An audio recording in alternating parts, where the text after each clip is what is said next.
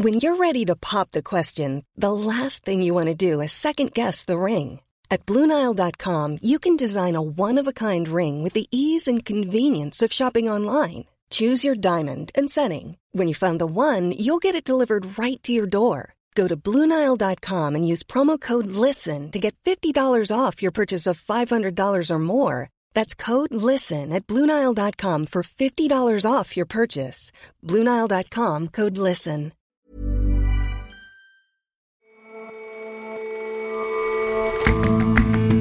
Hello and welcome to The Intelligence on Economist Radio. I'm your host, Jason Palmer. Every weekday, we provide a fresh perspective on the events shaping your world. After nearly a year and two general elections, Spain has at last cobbled together a government, a coalition unusual in Europe between two left leaning parties. Can that government hold together? And even if it can, will it get anything done? And the game of darts has historically been confined to pubs in Britain, where local leagues battle it out over quite a few pints. But after a bit of a television transformation, the sport became more glitzy and dramatic, and now it's heading to America.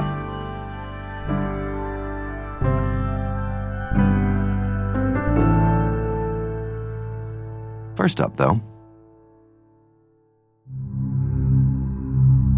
From the moment news emerged on Friday that Iran's military commander Qasem Soleimani had been killed in an American drone strike, talk has been of how Iran would retaliate. Now it has. In the early hours of this morning, Iranian state television showed missiles flying in the region of the Al Asad airbase in Iraq, which houses American and coalition troops.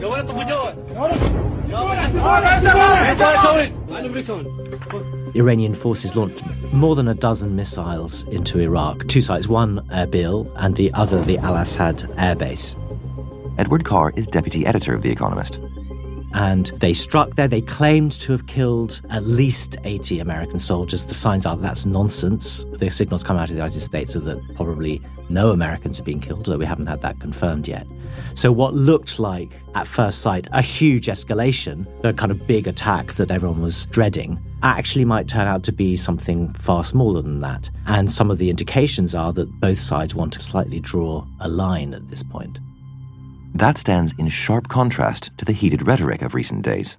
The first sign coming out of the United States was Trump's tweet, in which he said that all was going very well and he'd give a press conference today, but it was the signs that he did not want to respond, in spite of having been very belligerent in the days preceding this Iranian missile strike. So I think it looks as if, because we think there were no American military casualties, if that's indeed the case, that the United States will not respond. And that's interesting because in the lead up to this, there was enormous speculation about how to stop this escalating out of control in the very short run, and a great fear that neither side would be able to calculate correctly about how to save face as far as they were concerned, at the same time as not leading to the next response. And it may be that Iran has managed to do something very public that it can boast about at home to all the millions of people who turned out for the funeral and memorial of Soleimani, at the same time as not provoking a United States response.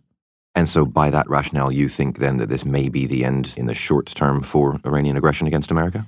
Well, it may be the end of the overt response, but most people's calculation about how Iran might respond was that it had all sorts of subtle, underground, covert ways of responding. For instance, cyber attacks, assassinations, swarms of boats attacking shipping in Iranian waters and around Iranian waters. Now, you'd think that the sort of more overt of those things may be off the table, but the subvert ones, which can happen over a period of months, there's no reason to think that those won't happen, in spite of the fact that the Iranian foreign minister has sort of signaled, as these missile strikes went off, a signal he does not want a war with the United States. But there's a lot of things that Iran can do short of war that it will hope will not lead to war that will still punish the United States for what it sees as a gross offense. You say that Iran could do that. Is that to say that you expect that it will?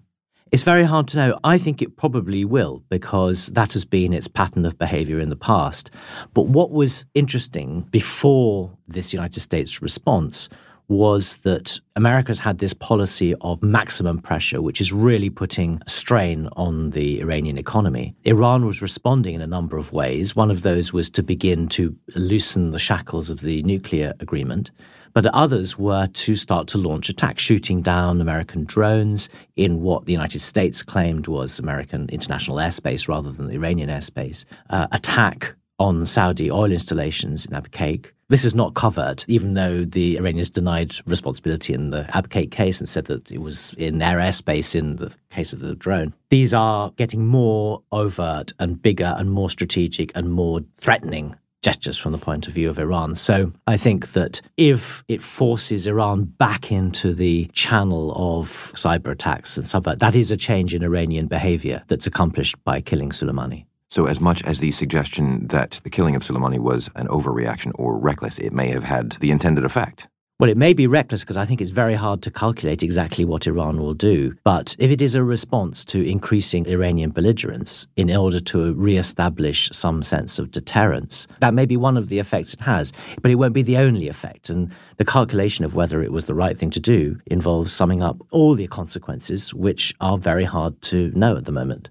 Well, one thing is it seems that civil and diplomatic dialogue is now entirely off the table. I think it really is. If you remember, the rationale for pulling out of the nuclear agreement was to negotiate a better one, and one that included not just the nuclear program, but all the things that Iran was doing that were destructive in the region, including its missiles. And yet, the idea now that you could negotiate anything seems to me ridiculous, really, when you've just humiliated Iran and you've shown that you're not a particularly reliable negotiating partner. So it means the American strategy's got one strategy in Iran, really, which is to strangle the economy and to threaten massive retaliation if it oversteps the mark. But if at the same time, in humiliating Iran, the American administration has shown that it has little appetite for full on war, doesn't that leave more room for Iran to at least push at the edges of its nuclear program to press ahead? I think Iran now has two motives to pursue the nuclear program, both stronger than they were before the attack on Soleimani. One is that it's fairly clear that if Iran actually gets a bomb, it protects it to some extent. Just look at how US policy towards North Korea, which does have nuclear weapons, is different from policy towards Iran. One reason is that North Korea actually has got the weapons. But the second thing is that the nuclear program itself becomes a form of escalation, a way in which you can put pressure on Trump to do something now, again, there are thresholds here, and it's very unclear where these thresholds lie. If Iran overstepped some threshold, whatever it is, then the United States and possibly Israel can respond with bombing campaigns. And that will set the program back by some degree. I would argue that it sets it back a few years, but you know, you can't bomb the contents of people's heads. Iran now has a lot of experience in this. It knows what it's doing. It's getting more experience all the time. And there's a certain amount you can set it back through destroying physical infrastructure, but you cannot eradicate a nuclear program. And if Iran is really determined to get there, it will get there. So, uncertainty in the short and the long run. I'm afraid it is highly uncertain. And so far, this has been a story entirely and only about America and Iran. But what about Iran's greater regional ambitions, part of which have excited the interest of the Americans in the first place? Is this going to change the way Iran is acting in the region?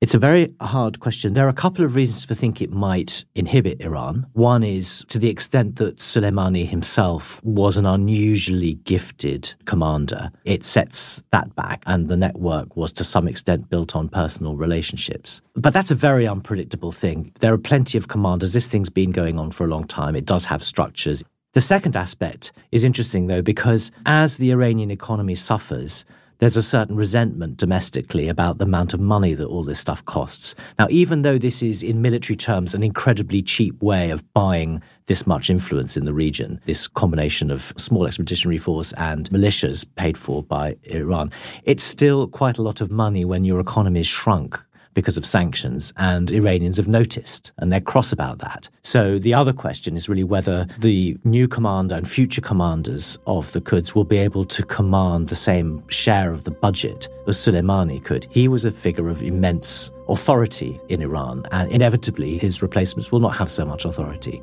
Whether they'll be able to command as much money or not, I think is an open question. Edward, thank you very much for your time. Thanks, Jason.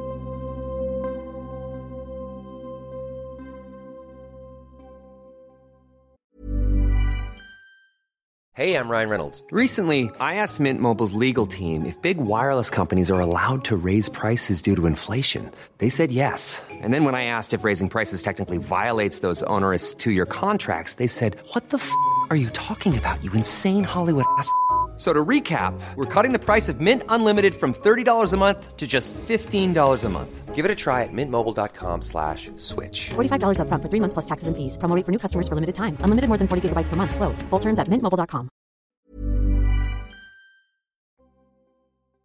Al candidato don Pedro Sánchez Pérez Castejón, lo cual... Lo cual comunicaré- The applause for the formation of Spain's new government spoke of jubilation, but also relief. The country had been heading towards a year without a government. Since democracy was restored in 1978, Spain's politics have been dominated by just two parties. But recently, that functional two party system has fragmented. Yesterday's vote allowed Spain's caretaker socialist Prime Minister Pedro Sanchez to form a government in coalition with the far left party Podemos. It was a dramatic moment, each lawmaker revealing his or her vote one by one. Casado Blanco Pablo. No. Abascal. The no votes were ahead right until the end. At the final count, the proposed coalition passed by a margin of just two. The agreement has outraged Spain's group of right wing parties, but it has the tacit approval of Esquerra, the largest party arguing for Catalan independence. The issue of whether the region can break away from Spain remains the most divisive in Spanish politics. But for now, the new government offers much needed stability. Well, yesterday, after 10 months and two general elections, the Spanish parliament at last voted to allow Pedro Sanchez, the socialist prime minister who's been a caretaker for all that time, to form a government. Michael Reed is a senior editor at The Economist. It did so in a rowdy session of a couple of hours, and it did so by the narrowest of margins, by 167 votes to 165, with 19 abstentions. Uh, there was a lot of emotion. I mean, Pablo Iglesias, who's a rather hard boiled far left politician, the leader of Podemos, which is the socialist coalition partner, burst into tears, which is not something one has seen that often. And um, there were chants of, uh, yes, we can, from the Podemos members. That's what Podemos means in Spanish. So Sanchez got his government. It's a controversial government. It's a coalition government for the first time in Spain since democracy was restored in the 1970s. It's a left wing coalition. And to get there, because it doesn't have a parliamentary majority, it relied on the abstention of Esquerra, the largest Catalan separatist party. And so, why has it taken so long for Spain to, to form this government? Well, Pedro Sanchez came to office in June 2018 by winning a censure motion against a conservative government. But it was a minority government. It only lasted until February of last year. He called a general election. The Socialists did much better in that general election, but they fell well short of a majority. He had various options for trying to form a coalition then. He ill advisedly, as it turned out, went for a repeat election in which the Socialists actually lost uh, three seats and Podemos lost a lot of seats. But nobody in Spain wanted a third election. So Sanchez ended up swallowing many of his previous statements and forming this government, which he had been pledged not to form with the far left and with the abstention of Catalan separatism, or at least some of them. So, in, in essence, he has had to make quite a few concessions to to his, his his own promises, his own political predilections to get this to happen.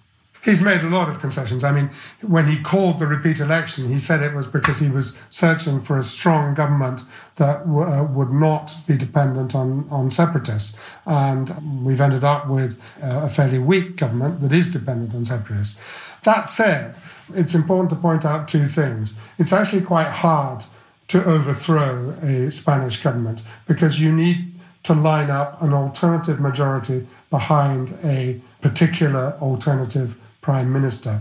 And that, given that the opposition, most of the opposition is on the right, some of it is radical separatists, and it's very hard to see them coming together. And the second thing is that because this government lacks a parliamentary majority, some of the more catastrophist comments um, from some business leaders and on the right seem a little overdone. How much this government will be able to do is uh, open to question. Well, quite, but let's take a look at the, the political spectrum as it now exists. I mean, this vote only succeeded because Mr. Sanchez secured the cooperation of the Catalan separatists. I mean, they will surely want something out of that deal. Yeah, I mean, he reached a written agreement with Esquerra, I mean, the largest but only one of the three separatist parties. And it's a study in ambiguity, and both sides can say what they want about it. Mr. Sanchez says that uh, open ended talks, you know, which is what he's agreed to, will be within the framework of the Constitution, which does not allow regions to have referendums on self determination. On the other hand, Esquerra are saying that uh, the talks will involve all options being on the table, and they will push for exactly that thing a referendum on self determination. I think one can say that this agreement and the setting up of the talks may help to take some of the emotion and some of the intensity out of the Catalan issue. In the end, there are always going to have to be talks, and uh, there probably won't be uh, any significant agreements in the short term. And what about on the right, this sort of unlikely combination with the, the hard left Podemos party? Where, where does that leave the, those on the right of the political spectrum? Well, they are furious. Some of them say imply that it's an illegitimate government, which it isn't. It's a perfectly legitimate uh, democratic government. And uh, in some cases, they denounced this government, but they could have offered support or abstention to Mr. Sanchez uh, to avoid this government. So there's a degree of hypocrisy and political calculation. There is now a three way contest on the right. The big winner in the repeat election in November was Vox, which is a hard right party and which prevented the People's Party, the, the mainstream Conservative Party, from making more gains. So there's a kind of you know, rhetorical competition on, on the right. But um, I think what this does show is that, and it's been true for much of this century in Spain, is that um, Spanish politics is, is, is, is marked by overheated rhetoric. You, you mentioned that it, it may well, because of all this uh, all of this infighting, be difficult for the government to actually do anything. But but what about its stability? Do you think that the coalition will will stick around? That it's stable? I think it'll stick around for two or three years. It's quite hard to overthrow a Spanish government as long as they get a budget passed, which they will try and do as soon as possible. You can roll that over for a year, for another year or two, so for two or three years in all. I think the government can survive. Whether it can do a lot more than that remains to be seen. Michael, thanks very much for your time. Thank you.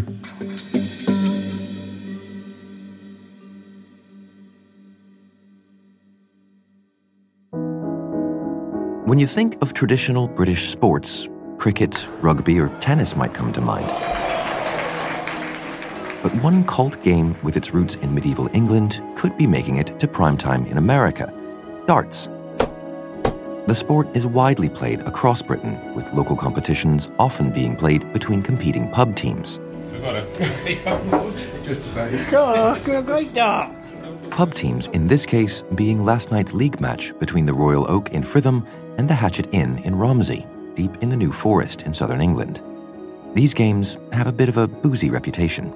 I don't think anyone will be that surprised by the fact it's in a pub, people are having a drink, it's, it's a good laugh, but no, it's not, it's not too serious. It's more about the social side, I'd say. Well, it's a pub sport, so it's going to have a boozy reputation. Double one. Double one left. Come on, Lee.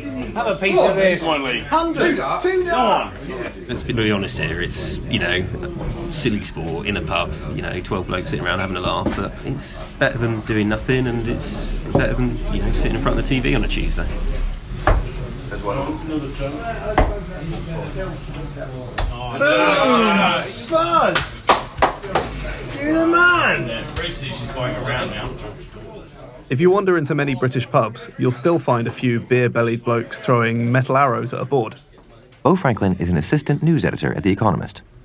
But this peculiar British pastime is finding fans far outside the pub. So, how popular is it in the pub here? I mean, I've certainly been to pubs where I've seen people play. I have played myself, as a matter of fact, not very well, but I mean, is it is it widespread? Darts is still popular in pubs around the country, but it's long been on TV here in the UK as well. In the 1970s, there was a peak in which it was shown on the BBC. Millions of people would tune in, and then it started to pick up a kind of loutish reputation. There was a famous comedy sketch where two darts players were competing to see who could drink the most. That really undermined darts' reputation as a, a proper sport, I think. Well, but it is one that, as you say, has its roots in the pub. It does. And I think it has a proud history there. But in the last few years, it's been elevated to something a lot more professional and a lot more serious in terms of sporting ambitions. How do you mean? So, in the early 1990s, some players who wanted darts to be taken more seriously and were struggling to make a living playing darts broke away from the British Darts Organisation, this stuffy organisation that was in charge of the game in Britain and they formed their own group, which became the Professional Darts Corporation, and they teamed up with Rupert Murdoch's broadcaster Sky.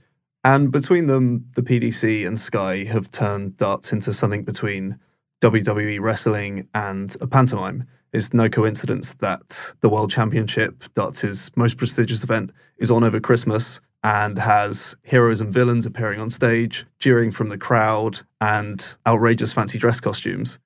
And so, in that sense, it's it's got rid of its sort of heavy drinking, loutish history.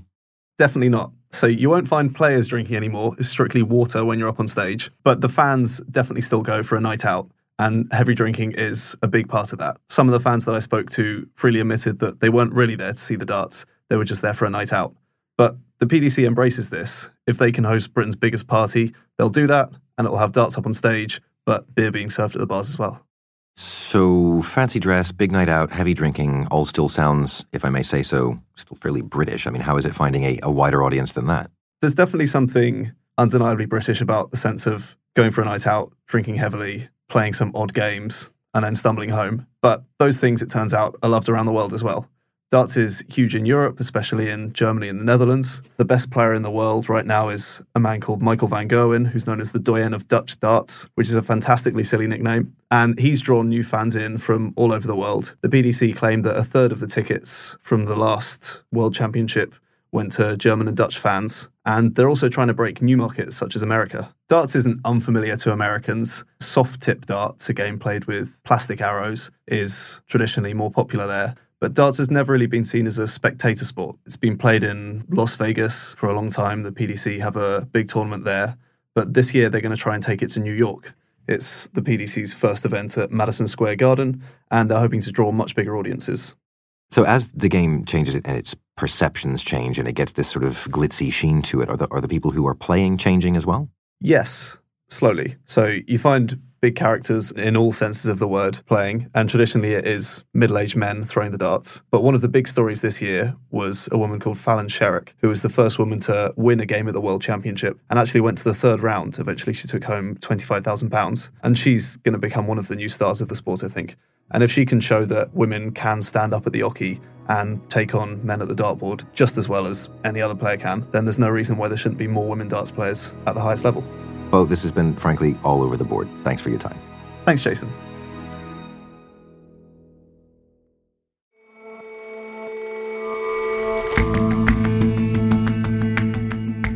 That's all for this episode of The Intelligence.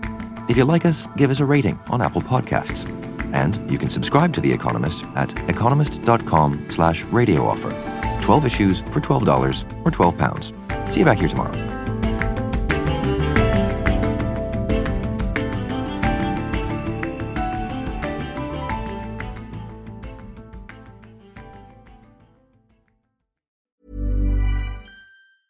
Hey, it's Danny Pellegrino from Everything Iconic.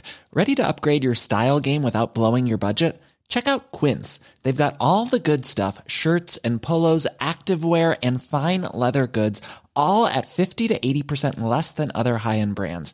And the best part? They're all about safe, ethical, and responsible manufacturing. Get that luxury vibe without the luxury price tag. Hit up quince.com slash upgrade for free shipping and 365 day returns on your next order. That's quince.com slash upgrade.